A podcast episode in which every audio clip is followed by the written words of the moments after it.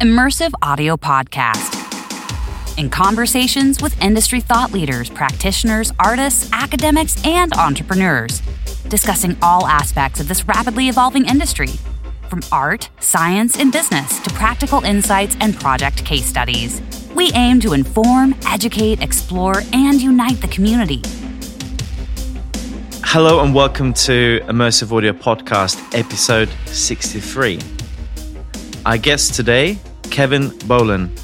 Kevin supervises Skywalker Sound's interactive audio department, which combines decades of cinematic audio experience with bleeding edge technologies to create unforgettable, immersive audio experiences that have won Academy Awards. Kevin's team collaborates with partners including Disney, Lucasfilm, Marvel, Legendary Entertainment, and ILMX Lab to extend the power of cinematic storytelling into location based experiences and home entertainment alike. Kevin, welcome to the podcast. Thank you for having me. I'm very excited to be here and talk with you today. We're excited to have you. Let's check what we have in our news box. And maybe I'll start.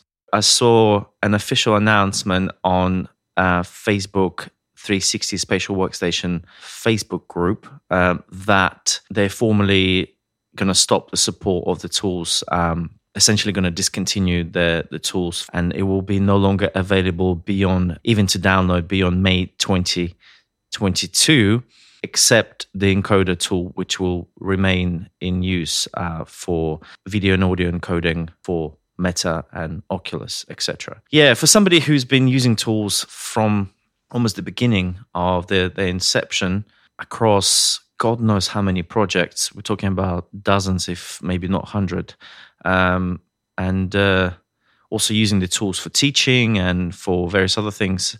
It feels rather sad uh, to see the the end of the chapter. I don't know what you guys think about it. Have been using these tools at all? I saw a lot of uh, people that I know from the industry that have been kind of um, reacting with outraged emojis and whatnot. Um, one of the community members actually suggested that uh, I think Angelo Farina, who said that, who suggested that they might want to consider to release it as a to release the code into the community and make it an open source. Uh, because at the end of the day, we're talking about really valuable ape has been used over the years and will, you know, will definitely be a value for the community going forward. But that's kind of my two cents on the matter, really. Yeah, I mean, I'm quite saddened as well. Um, when I first started working in spatial audio, um, we were very excited to take advantage of the technology created by Two Big Ears, um, which was the company that Varun and Abesh had founded. Um, and ironically, they were acquired by Facebook the week before uh, we reached out to them to use their interactive tools for one of our interactive audio experiences. And so I've been using the Facebook Spatial Workstation, uh, you know, as soon as it was available. I haven't done any 360 video work uh, in quite a while, but I mean, that tool set and that platform was integral uh, for quite a few of the experiences that I've worked on over the years. And like other folks have said, I think, yeah, there would be a huge value to the community if uh, the tools in the tool set were available uh, open source, if the code was available um, when Google stopped supporting the Google Resonance uh, spatial audio plugin, they did make it available so that people who are already using it in their in their um, workflows could continue to support it internally. And I think that would be great if Meta would do the same. Because there's even functionality within the, the Facebook Spatial Workstation that isn't, as far as I know, replicated or replicated in the same way in some of the other tool sets that exist. And so when I was doing 360 um, videos, I would often be using a Facebook Spatial Workstation and the Audio Ease uh, 360 pan tool set and the IEM tools. And, you know, when you're working with Ambisonics, it's quite easy to mix and match plugins uh, to do what you need to do and have the creative and technical um, control over the content. And so, you know, it was never a, a, sort of one size fits all solution. It was always about like trying to use as many tools in your toolkit. Um, so it is a little sad that one of those tools may just be, you know, going away entirely. Absolutely, and uh, as as was kind of mentioned in a statement, um, there are a number of excellent tools available out there, but there are a number of features that are specifically unique to the Facebook 360 package. And uh, uh, as you said, the other two that come to my mind that um, have similar core features that are critical for 360 video workflow are Audio Ease and Blue Ripple. And uh, and even even then, uh, it's not kind of like apples to apples comparison, really. So we shall see what happens. Um, having said that, I'm I'm just wondering, you know, um, obviously we witnessed a, a few situations where something that was so widely adopted and successful uh, in in our industry across the wide community s- stop being developed, stop being updated. You know, like you mentioned, Google Resonance. Now we have such a big um, product such as Facebook 360 Spatial Workstation. Why we see these things happening? Why there is no enough impetus and investment to continue supporting these tools? And from my perspective, I think it's often just a business decision. Um, you know, when a company looks at you know this is the cost of of maintaining these tools and updating them as operating systems and and and software is updated. And you know we need to update the integration and maintain compatibility compared with whether or not that product is monetized. Um, you know often from an accounting perspective it's clear. It's like if if we're just creating something that we're not earning any revenue off of uh, are we actually generating sort of you know a benefit from the marketing or the public relations standpoint um, so even though you might have a, a tool that's you know critical for a small set of professional users, you know, who might even be at the, sort of the top of their craft. Um, if it doesn't have that obvious return on investment, it's it's kind of challenging to make a business case for um, keeping a tool set supported. Um, the other challenge is if your internal creators or your internal team uh, leave or move to other business units, uh, then the people who are sort of the internal evangelists are no longer there uh, to maintain the tools or maintain the the motivation to support those tools. Um, but I think from a certain extent, there is a little bit of um, establishing the the need and the use cases and the the viability of of new tools and technologies and forms of entertainment. And once that need has been established, uh, sometimes the initial um, you know, uh, evangelists can actually take a step back and, and step away because other people have, have stepped in to, to provide those opportunities. So, I mean, uh, I think an example of that is uh, Oculus Story Studio. Um, you know, they were they were very early in creating really high fidelity narrative VR content. Um, but once they established that high fidelity VR content actually, you know, had a place in the in the entertainment ecosystem, and that there were other studios making that type of of content, um, I don't think Oculus and now Meta um, saw as much of a responsibility to fill that niche themselves. Uh, themselves, and so I think it's probably the same with the Facebook Spatial Workstation, or like I mentioned, the the Google Resonance tools, or you know any of the other various things um, in immersive audio. You know, once you've put something out there and established the community, then uh, to a certain extent, the community may be able to sustain itself. I was just going to say, I think that's one of the you know challenges for working in an industry that's still developing. Is you know the tools are you know there might be excitement around one tool from a company for a while before um, you know they, that excitement kind of leaves from that company or the company dissolves for you know economic reasons or whatever and you know how is how do we as a community adapt to ever adapting and evolving tool sets. Yeah, I think you guys hit all these nails absolutely on their heads. The, the only thing I would add is that maybe another kind of contributing factor to all this situation is that maybe the momentum with 360 video as a medium has been lost a little bit in the grand scheme of things. You know, if we compare things three, four years ago, we were in a very different place. And uh, I still believe in the in a 360 medium in its own right. I think it has headroom to evolve and it has its place. And, you know, we've seen loads of incredible pieces done in that format. And I think people just kind of run out of ideas like, you know, well, maybe we're waiting for some some kind of innovation, another push, another level within that for for 362 to become important again within the larger um, sort of XR industry context. Another big thing that happened in industry uh, recently is the fact that Epic Games have acquired Bandcamp. Yeah, that's a really interesting development. Obviously, we witnessing the the convergence of entity that very much belongs to music industry with the entity that very much represents the gaming industry slash metaverse. Um, speaking more in recent terms, what would you guys think it's kind of self-explanatory, but at the same time, like it would be interesting to hear your opinion in terms of, um, you know, how would you unpack this move?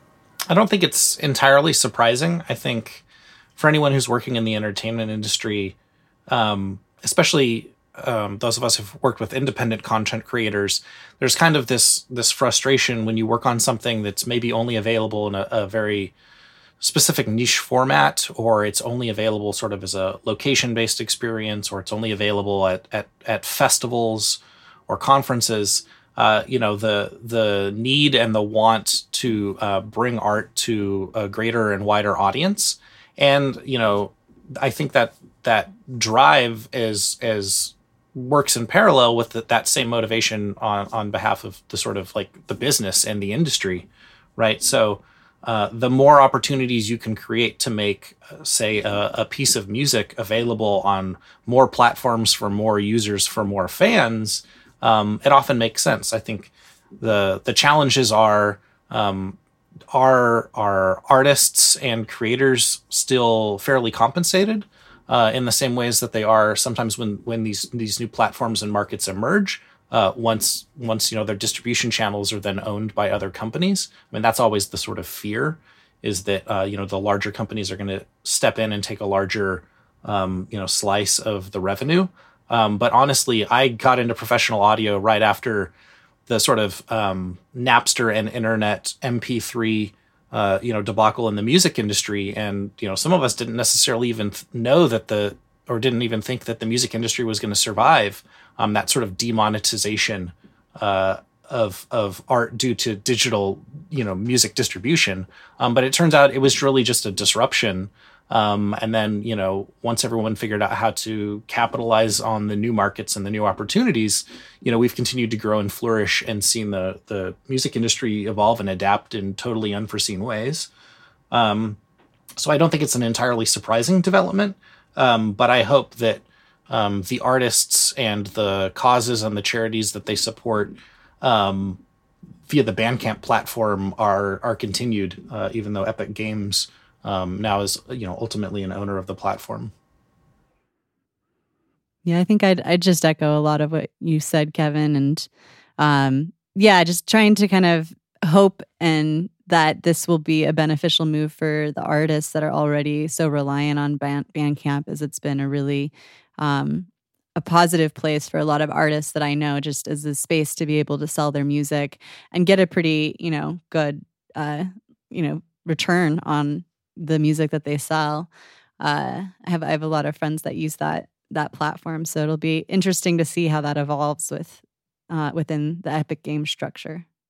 Obviously, it's a, a very different business model compared to like sort of Spotify, where um, you know money is being distributed according to a completely different system and algorithm and where a line share of revenue is being taken by record labels and very little actually trickles down to the the artists themselves. And in this case, it's fan direct uh, business model where uh, not only the music creators uh, can see the direct revenue uh, from their fans, but also there's a whole plethora of additional revenue um, opportunities, such as you know selling um, performances. In this case, could be performances in metaverse, you know, merchandising, and you know the whole thing with the NFTs as well, where kind of feels like you know NFTs merchandising could potentially merge into some kind of in that digital uh, realm eventually as well. So yeah, it's like you said, it's not entirely surprising and seems like a clever move and just uh, further consolidation and convergence of these adjacent entities.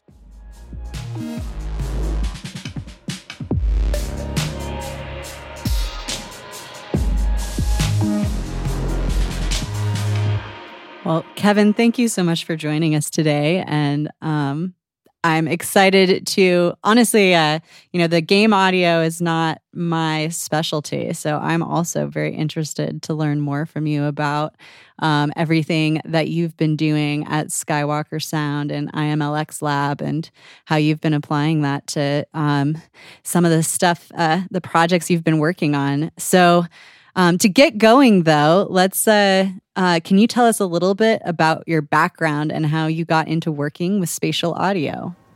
Sure. So my path to spatial audio was actually a little roundabout. Um, but I'll try to make it succinct.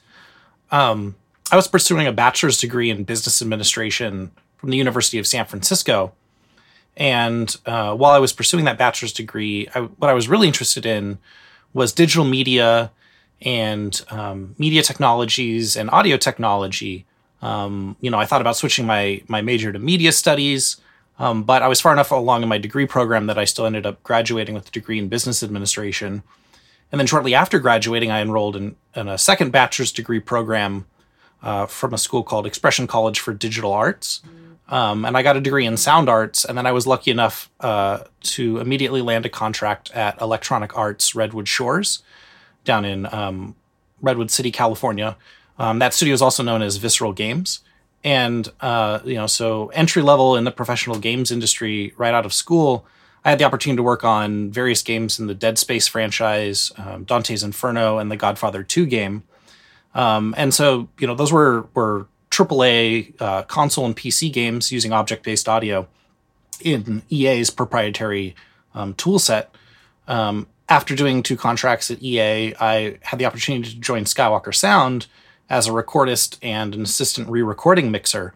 Um, so I was supporting multiple dub stages that were mixing feature films and shows at that time in a traditional multi channel format uh, 7.1, 5.1, uh, Dolby EX, um, you know, sort of the surround sound, the various surround sound formats. Um, but then Dolby introduced Atmos, and so I was able to um, help with the first two films that Skywalker mixed using this new object based workflow, uh, which were Oblivion and Pixar's Brave. And then in round about 2015, I was actually sort of able to combine those both both the object based audio tool sets and the cinematic film sound skill sets that I had learned um, to help support ILM X Lab's debut VR project called Trials on Tatooine. Um, and we were actually able to use an early version of the Oculus Spatializer plugin in the Unreal Engine to spatialize specific sound objects. Um, and what was interesting about that project is we didn't really know what formats and presentation that virtual reality would have, whether for home download or location based. And so we actually authored that experience to be primarily a 5.1 speaker setup with also a headphone down mix. And then when we debuted it at the Sundance Film Festival, um, we decided to improve the headphone rendering um, with specific spatial audio objects.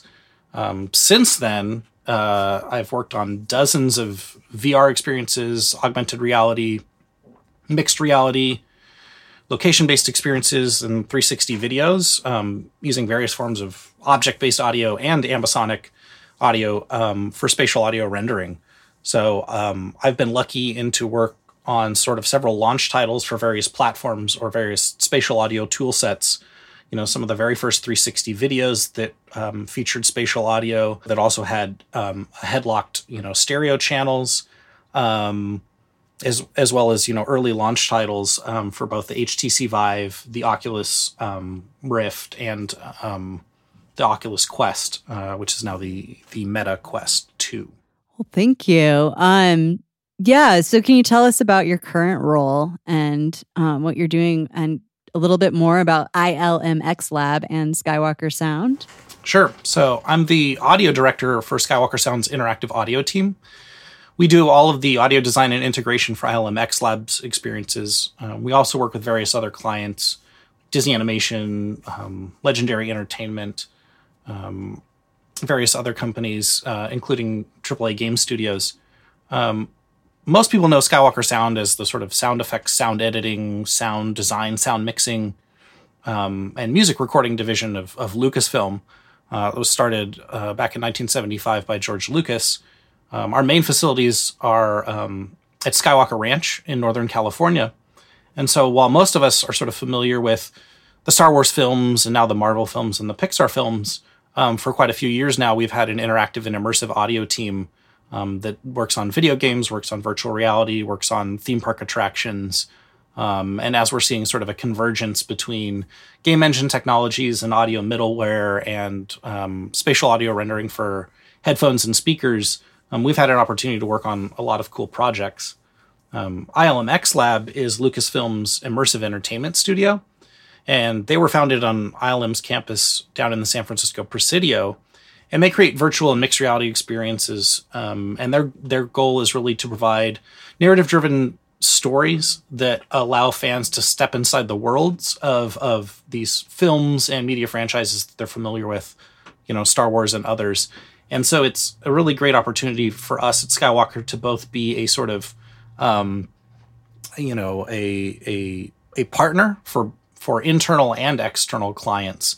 So we're ostensibly the sort of in-house audio team at ILM X Lab, um, as well as being able to um, you know contract and work with with other companies outside of the Disney family. So this sounds like a really awesome place to work, and uh, sounds like you get to try working with a lot of new technologies. Uh, would you like to comment on just what the experience of working at Skywalker is like? Yeah, I mean, Skywalker Sound is is really kind of a one of a kind, unique experience. Um, you know, there are quite a few large companies that do um, post production for film and television and, and, streaming shows, but Skywalker is is unique both in its location in Northern California, which sort of separates itself from um, the rest of the industry, which is often based in the the Los Angeles area, or um, you know, there's a, quite a bit uh, in the the UK in the United Kingdom. But Skywalker really takes a unique approach to both the, the sound design and the implementation and the adoption of, of bleeding edge tools and technologies. So on one hand, you know, we get the opportunity to work with world class filmmakers at Lucasfilm and Marvel and Pixar and Disney. But then on the other hand, we're also working with like independent directors and creators on a range of nonlinear projects that include art installations and theme park attractions. Um, and the the depth of experience and the passion for sound innovation is really unparalleled. And the the mentorship and the knowledge sharing is astounding. You know um, a lot of the supervising sound designers at skywalker sound have been with the company since the very beginning of their careers. Uh, and many of them started in entry level or apprentice level positions. You know there are um, award winning you know sound designers that started in operations or in, in the mailroom at Skywalker Sound. And it's just like a fabulous community for bringing people up from the very beginning. So, you know, honestly, I knew nothing about working in linear post production for feature films in the way that um, it was going to be applied, uh, you know, in that job that I was stepping into. Um, but they really train everyone in, in the community to be able to to do everything that they need to do and most importantly, to be able to um, adapt as the tools and the technology change. Um, so it's really not necessarily about having you know sort of world class experience and then getting the opportunity to work at Skywalker.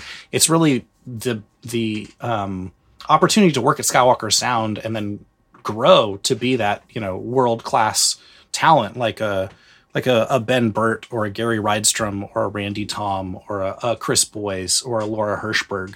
Um, you know, just the opportunity to practice your craft with so many other people who are just so passionate about sound is is really it's just an unparalleled opportunity. Well, it sounds like you really enjoy working there and enjoy what you do. I do. I mean, every day is something new and exciting, and the opportunity to work on multiple different projects um, simultaneously is great. So you could be working on like a feature film or a streaming show one day and virtual reality the next and a video game you know the next day. Um, so it's it's really a great way um, to rapidly um, learn new and interesting skills or to deepen existing skills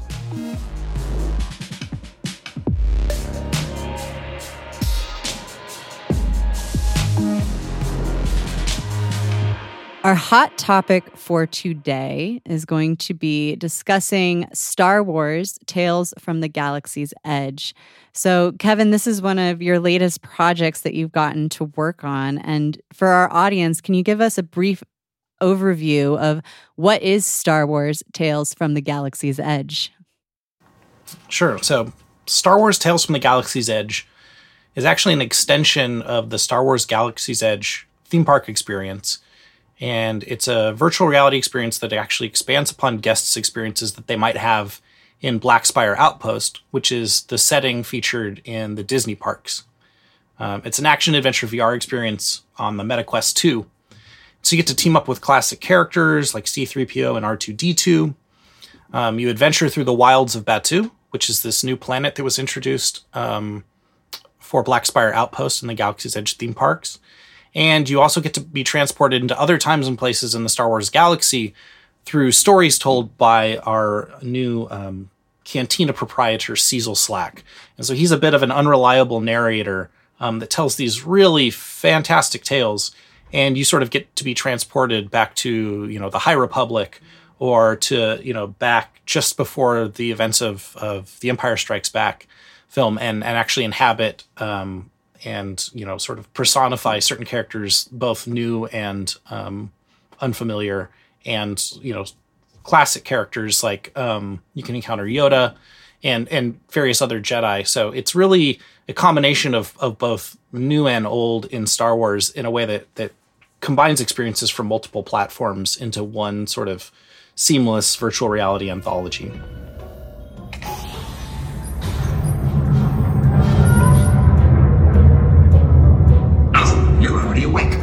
Let me power everything up. Might take a second.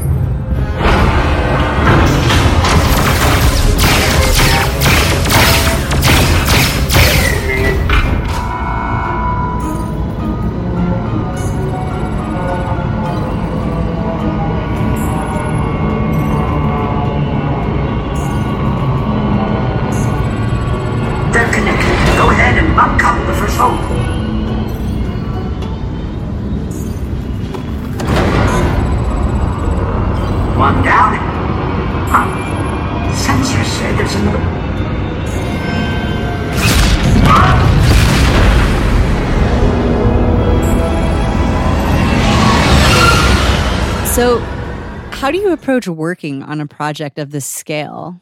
Um, can you give a broad overview of the workflow? Sure. So, from a certain perspective, it's a relatively familiar workflow for th- for folks who've been working in in game audio, um, especially working on the larger or like AAA game experiences. And so we appro- we approach the development of ILM X Lab the same way we would support audio for any AAA game developer. Um, from early script versions and concept art, we sort of scope out, you know, the the scope and scale of the project. We identify what the key creative pillars are. Um, but from the earliest prototypes, proof of concept demos, the gray box levels, we actually start iterating on sound design and integration. We help with all the dialogue recording and the playback for performance capture. Um, and I get to participate in music supervision that includes the score composers and diegetic source music producers. And so over the course of the development, we're supporting anything in the game that can possibly make sound and ensuring that it, it meets or exceeds the, the the creator's expectations. Um, and then once the game is actually complete, once we've actually put all of that content together, we spend as much time final mixing it as possible to make it sound like a very impactful uh, cinematic experience and, and, not sort of just like a, a, a traditional video game. Um, and we also actually from the audio team support a lot with localization, including subtitle support because it's important to us that um, the spoken English language narrative is also translated in, in, in text in a way that makes it accessible to the widest range of, of fans. Um, and that also includes fans um, who may be hard of, hard of hearing or have other difficulties, um, you know, understanding the audio experience. Um, sometimes text and subtitles might be the only way that they ad- actually interact with the narrative, uh, you know, in parallel with the other visuals. So from the audio team, it's important that um, you know, our work actually extends to them as well.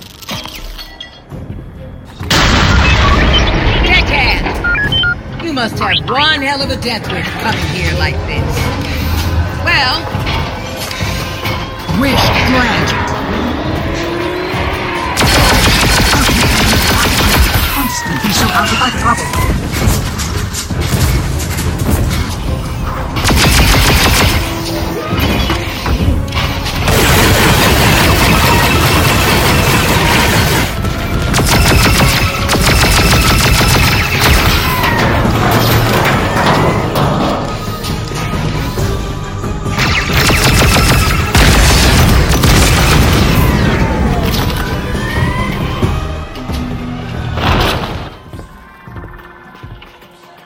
So I know you'd mentioned that uh, you know you work with a lot of different technologies. What are some of the softwares that are being used for both the audio and visual components of the game? So our core tool set is the Audiokinetic Wwise um, audio engine with the Oculus Spatializer plugin um, integrated into the Unreal Engine. Um, a lot of the the animators and VFX artists are using both um, industry common tools like Maya, um, but also a lot of ILM's proprietary tools for VFX and animation. Um, but on the audio side, we primarily utilize Wwise um, and content creation in Avid Pro Tools. Right. Um, and actually, I just want to clarify. So now, now that you're talking about this more, it doesn't seem as much of a game as an experience. Well, it's actually both. Um, so I would say there's there's core elements that you would be right at home at any sort of uh, traditional AAA first person shooter. You know, navigating through environments and facing off against waves of enemies um, with increasing difficulty that have different weapons loadouts and different strengths and, and vulnerabilities that you can take advantage of uh, with your own weapons and equipment.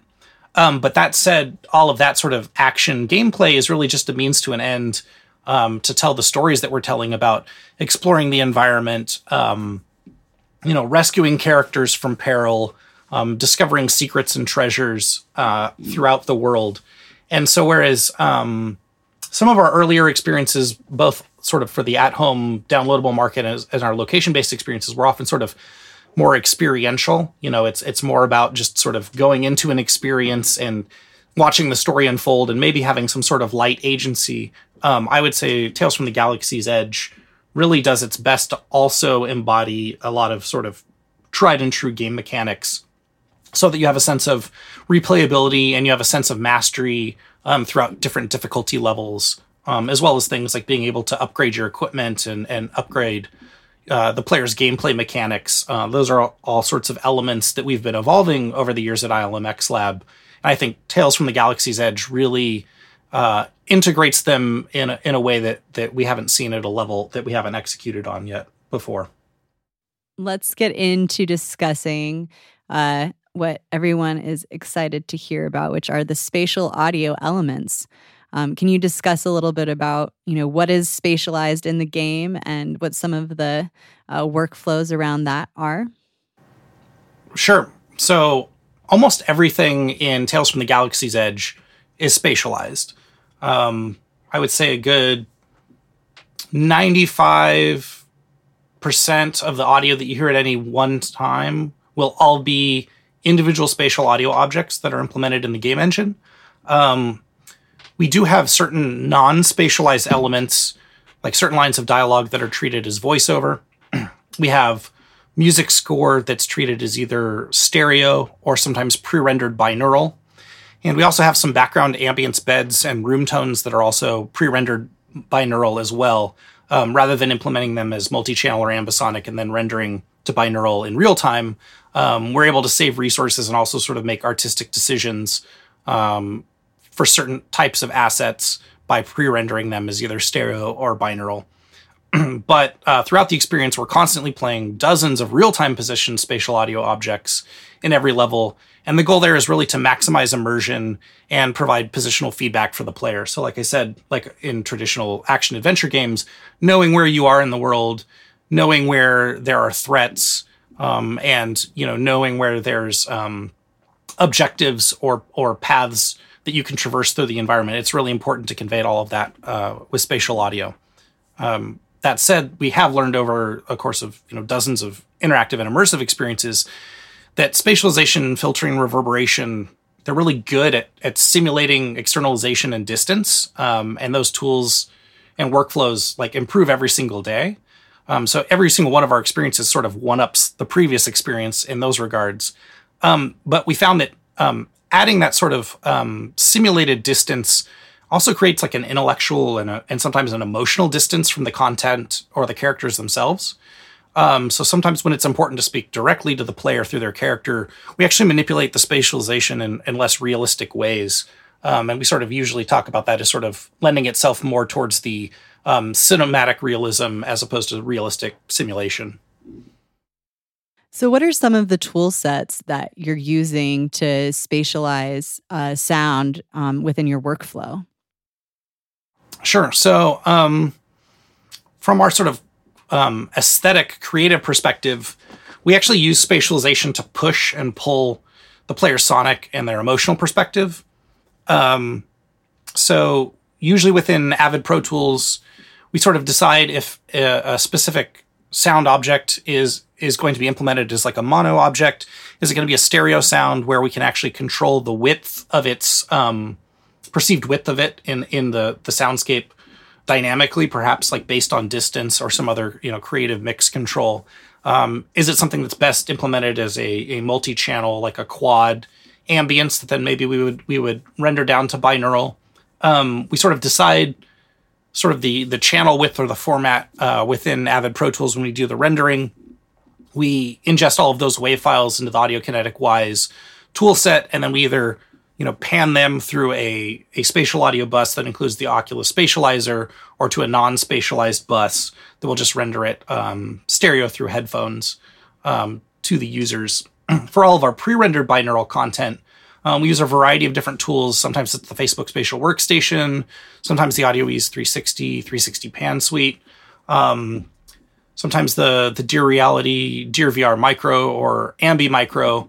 Um, for a lot of the music, uh, we would actually take 5.0 stems and and premixes from the composers, and then I would upmix those to third order ambisonics. Uh, and I think I used the Penteo 16 Pro uh, plugin for that, and then downmixed those ambisonics back to binaural. That way, I, what I could do with the score is control the amount of width and depth and verticality uh, and separation between the instruments so that I could either choose for something like an exploration loop or a combat loop to sort of make it sound sort of wider and deeper and perhaps more distanced from the listener uh, in order to give our, our spatial audio objects for environmental sounds and gameplay mechanics sort of more prominence in the mix.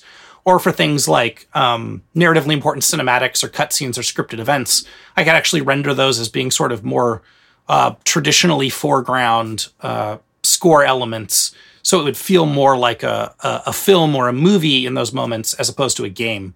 And so we actually use the sort of spatialization to push and pull things in the soundstage, both in terms of of perceived prominence and and distance, but also you know width and verticality. Um, so you know, like in a really emotional cutscene with Master Yoda, uh, you know, you don't necessarily want to realize that like those high flutes have been you know panned and sort of lifted above the listener perspective um, sometimes spatial audio can actually be more distracting than it can immersive if it's not actually really justified by the needs of the narrative or the gameplay mechanics. Yeah, so let's get a little bit deeper into talking about kind of the different different elements like you have dialogue, music, sound effects and foley. How would you approach working with spatial audio differently for the different components that are a part of building these scenes and experiences. For character Foley, that's almost always um, fully spatialized, um, attached to as many different attachment points on um, our characters, both player characters and non player characters, as possible. So, for a player character, even though you might not um, see your feet rendered in the game, as you're either traversing around using the throttle mechanic or teleporting, we always do sort of play footstep sounds below you uh, to sort of anchor you in the world. Um, likewise, with our non-player characters and enemies, you know, we always want their footsteps to emit from both their right and left foot. You know, we want body falls and limb impacts on the ground and other surfaces to be spatialized correctly because you can be right up next to or on top of you know some of these characters when they interact with the surface or in the environment. So the, the positional accuracy is is super super important. And usually the foley sounds don't have as much narrative impact as the dialogue or music does or uh, what we would call sort of our sound effects or sound design assets um, dialogue is almost always positionally implemented when it's coming from a non-player character.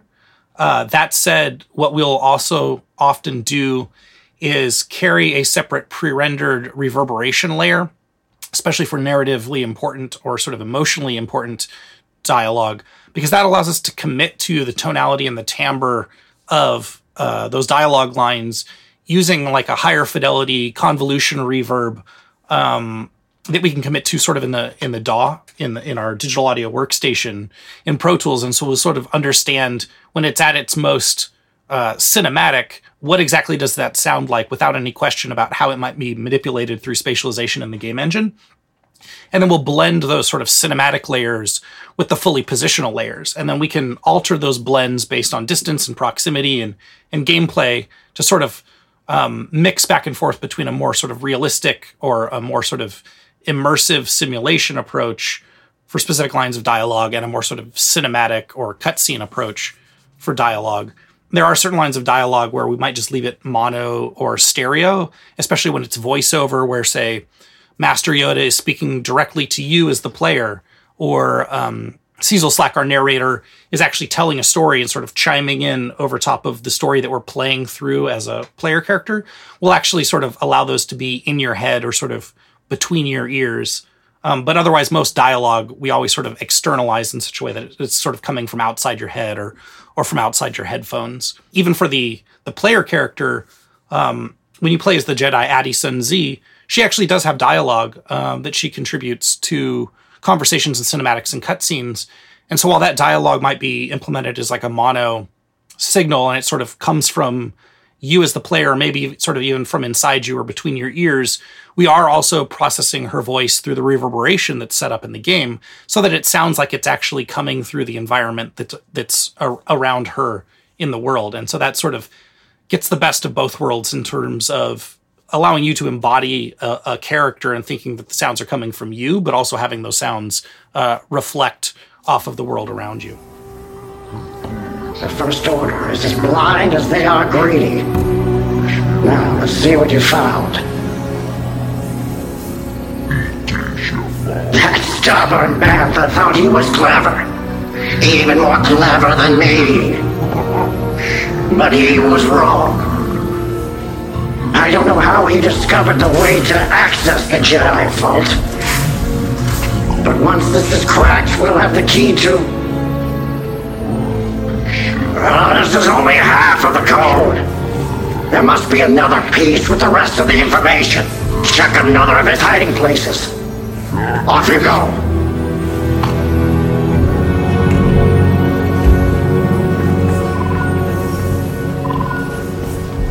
Hey there! Just unloaded a new shipment of inventory. Come by and check it out when you get the chance.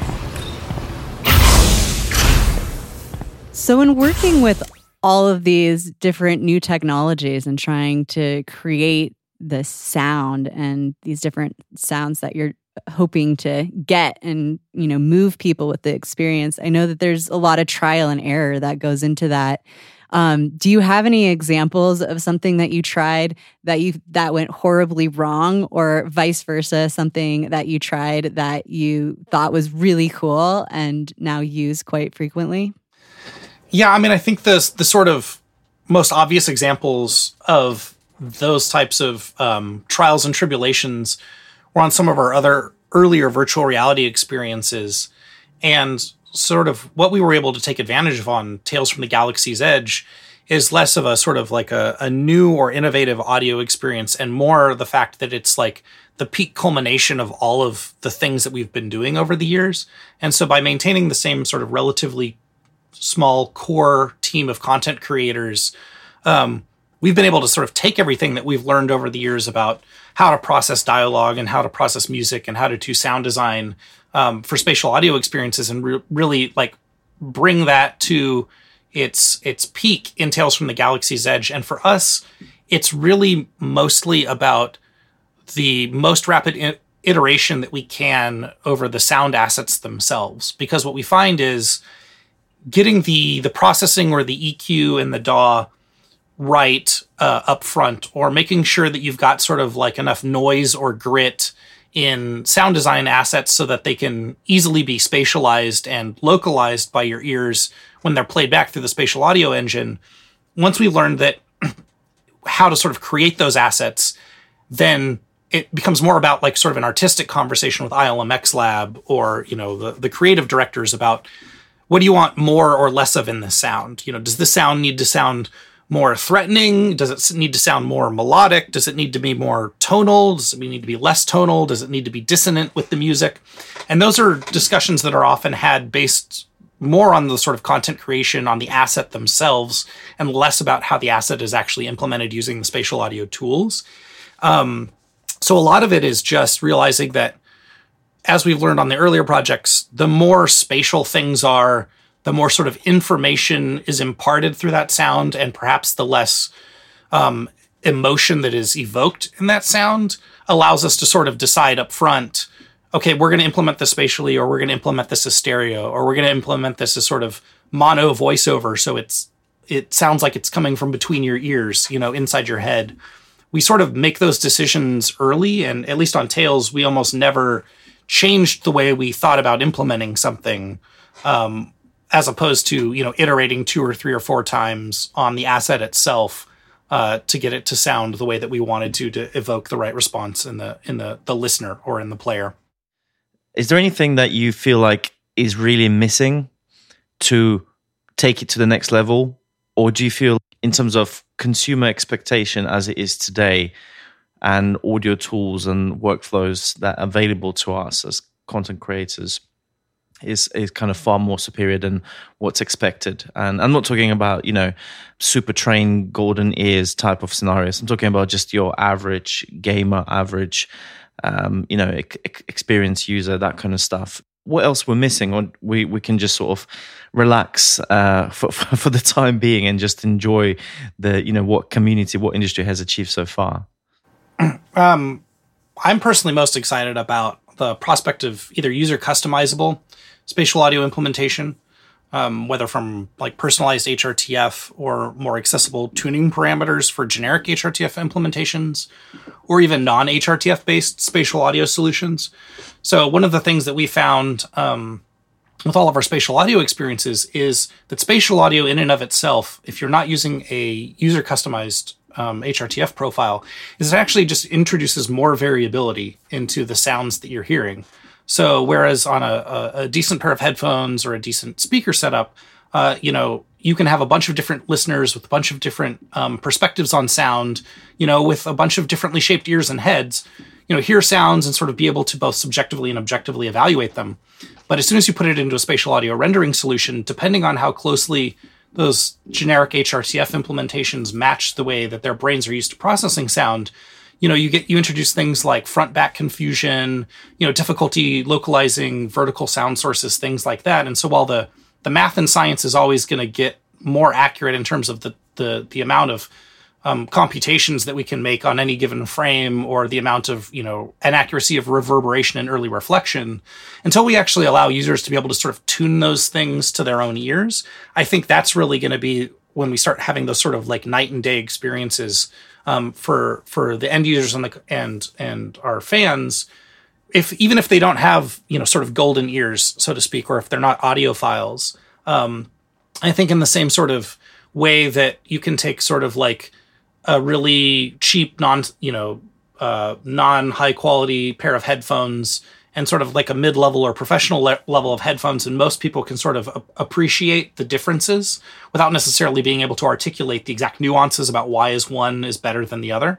Um, I think once we allow people to sort of tune HRTFs, you know, integrated in the software or hardware. So like, you know, having some sort of system where you can say either here is my HRTF profile, you know, something that's attached to your gamer ID or your gamer tag or whatever, your your Apple ID, if you will um, or within the game menu or the hardware platform be able to tune things. Uh, you know, we have this ability, I think, within like the Waves plugins and some of the other spatial audio tools, where you can sort of make adjustments about things like head size or ear width, or pick different HRTF um, renderers. You know, like are we using uh, you know a renderer that's based on the sort of um, Google and YouTube renderer, or the Oculus and Facebook renderer, or the Neumann renderer, or some other you know um, HRTF data set, you know, uh, I think allowing that to be sort of an easily selectable and tunable parameter within a video game experience or a VR experience, I think that's going to be the next biggest thing.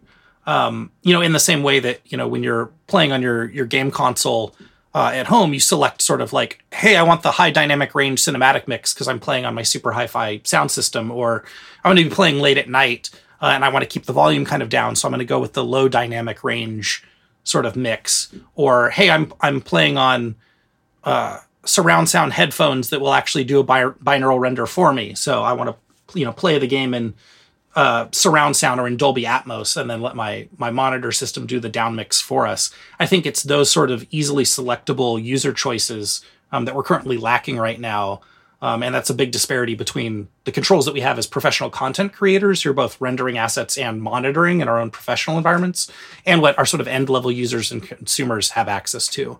You know, because I can get the same pair of headphones or, or give the fans the same pair of headphones and say, this is what should it, it should sound like.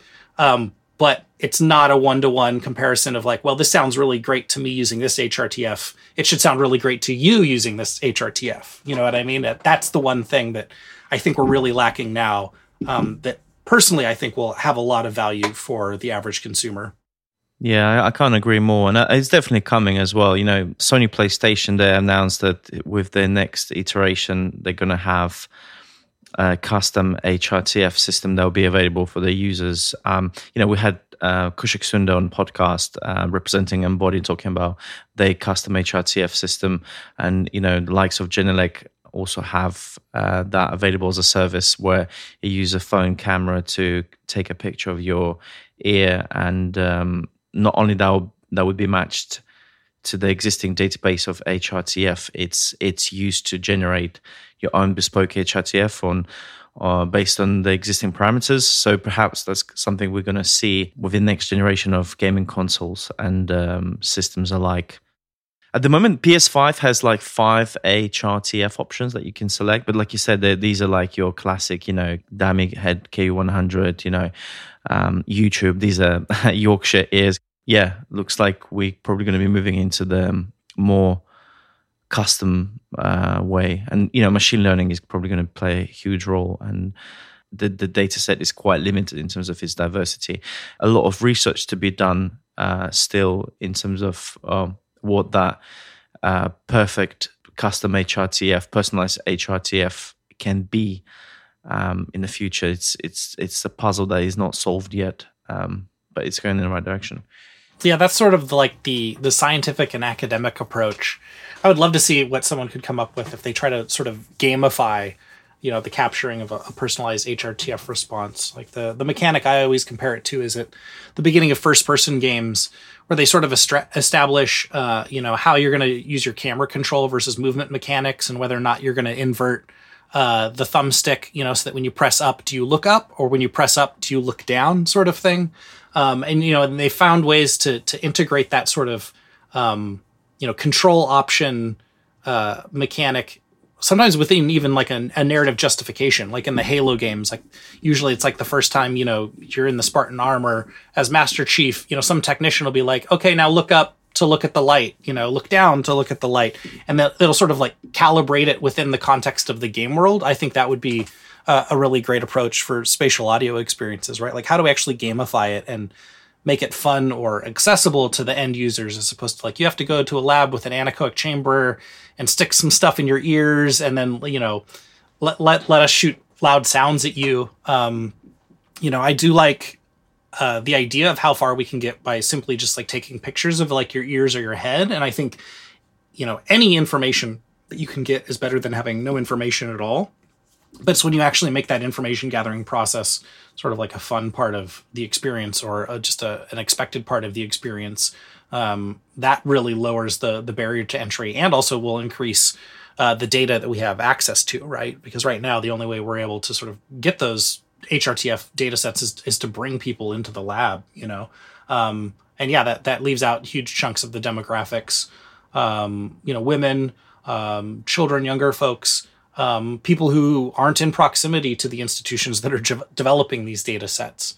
Um, you know, and, and, gaming and spatial audio, as they can be accessible on on you know practically every platform now. You know, even um, relatively modest smartphones. Um, I think we need to have a, a much broader range of data uh, to support support a much broader range of listeners talking purely about uh, human physiology and anatomy, uh, you know, the people are very different all over the world, and uh, uh, we're talking about the factors that are really contribute into the HRTF, um, and you know that's completely missing from the equation. And whoever's going to solve this holy grail problem will probably let, make a lot of money.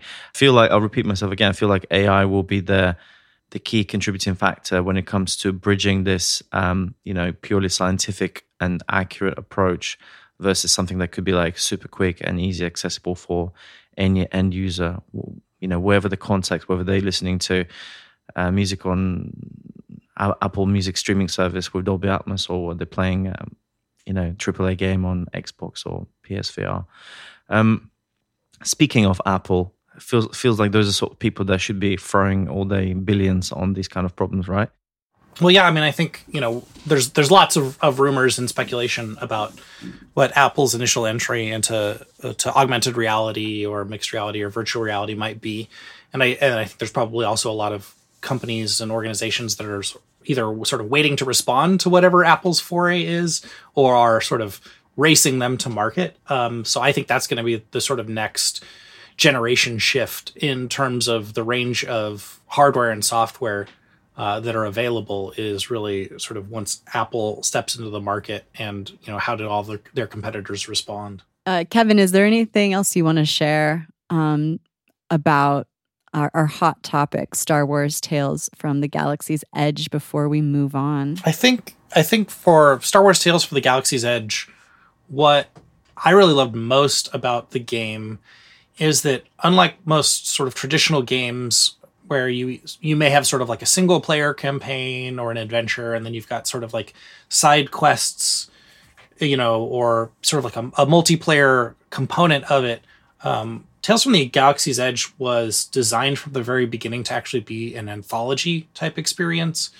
And so you know over the course of five or six hours or more of content um, we're actually telling three different adventures and three different tales from multiple settings within the Star Wars universe.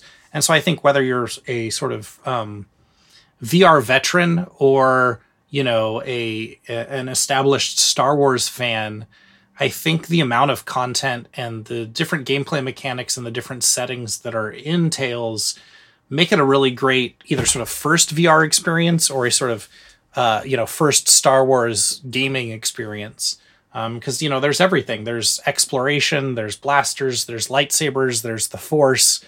You know there's big monsters small monsters uh, you know good triumphing over evil.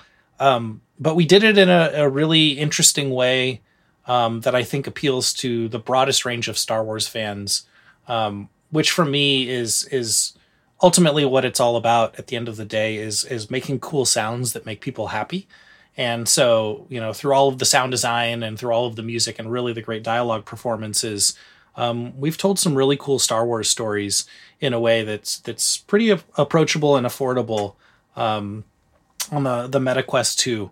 And and you know, up until now, really, the, there often is quite a bit of a barrier to entry to uh, experiencing the sort of high fidelity VR content. You you either needed to, to have a really powerful gaming PC or you needed to go to a conference or a location based experience that had bespoke hardware.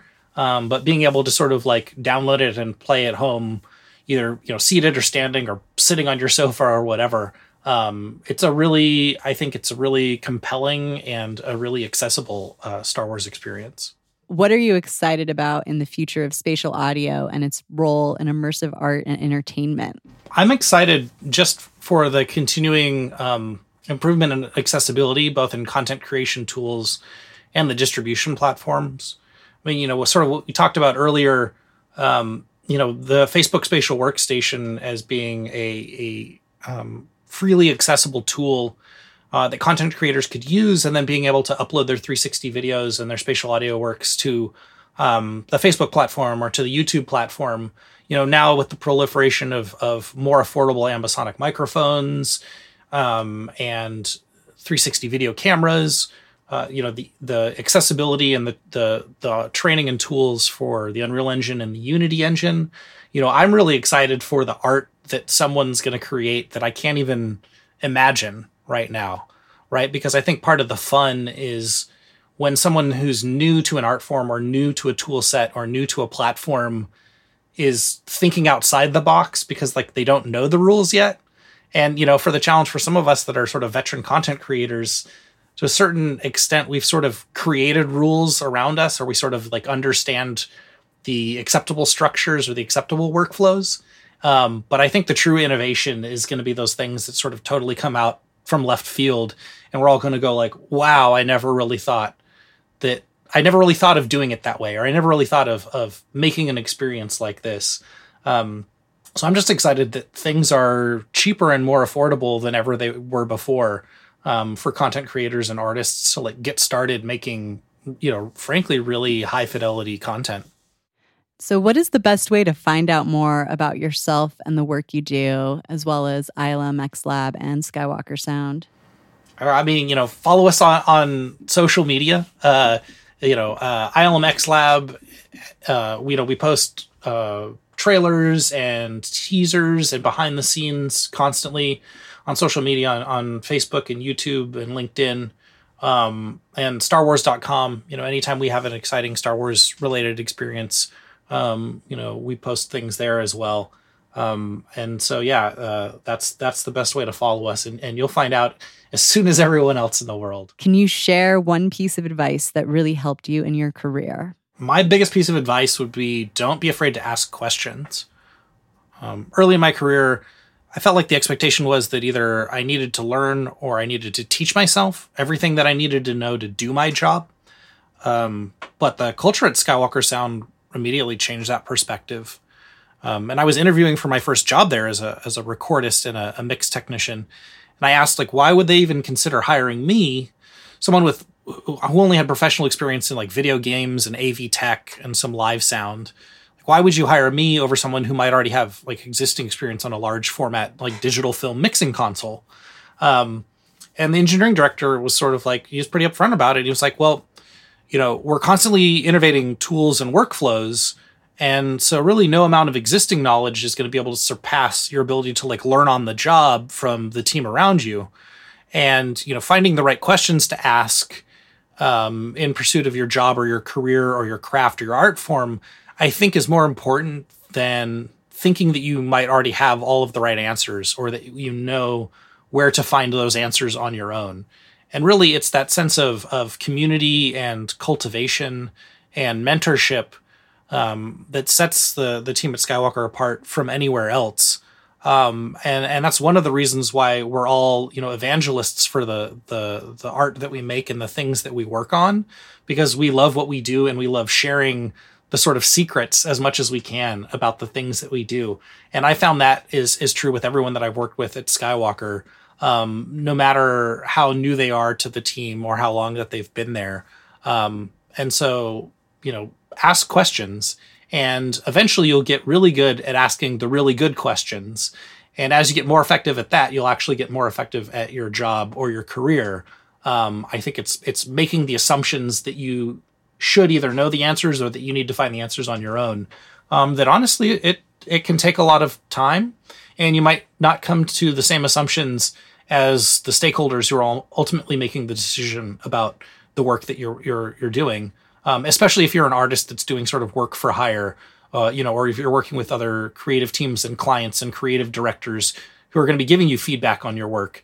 Uh, I find it's more important to ask questions up front early and often and present your work early and often so that you can get as much feedback and response as possible on the actual content itself um, rather than sort of working and working and working to try to make something that you think is amazing, but it might be amazing, but it might just not be what your client is looking for. Um, and ultimately, you know, it's sort of you know our responsibility, especially in the sort of narrative art forms, to to serve the story or uphold the the the director's vision, uh, as opposed to like just making something that you think is awesome. And often, if you're lucky, you get to do both. Kevin, that's such an awesome advice, and um, I love the context, so relevant as well. Thank you. And uh, Kevin, thanks very much for talking to us today. Um, we've learned a ton. Uh, thanks for your time. Yeah, thanks for having me. Thank you so much. Take care. Thank you both. You too. If you enjoy the podcast and would like to show your support, please consider becoming a Patreon. Not only are you supporting us, but you will also get special access to bonus content and much more. Find out more on our official Patreon page, www.patreon.com slash immersive audio podcast. You've been listening to the Immersive Audio Podcast, hosted by Oliver Kadel, Bjorn Jacobsen, and Monica Bolles. This episode was produced by Oliver Kadel and Emma Reese and included music by Rhythm Scott. Got an idea for an episode or want to comment on something we've discussed recently? Drop us an email at podcast at 1618digital.com or find us on Twitter at iAudioPodcast. If you've enjoyed our show, head to our page on iTunes and leave us a review and rating. It really helps us out. Visit immersiveaudiopodcast.com to access show notes and other episodes and subscribe on your favorite podcast app. Thanks for listening.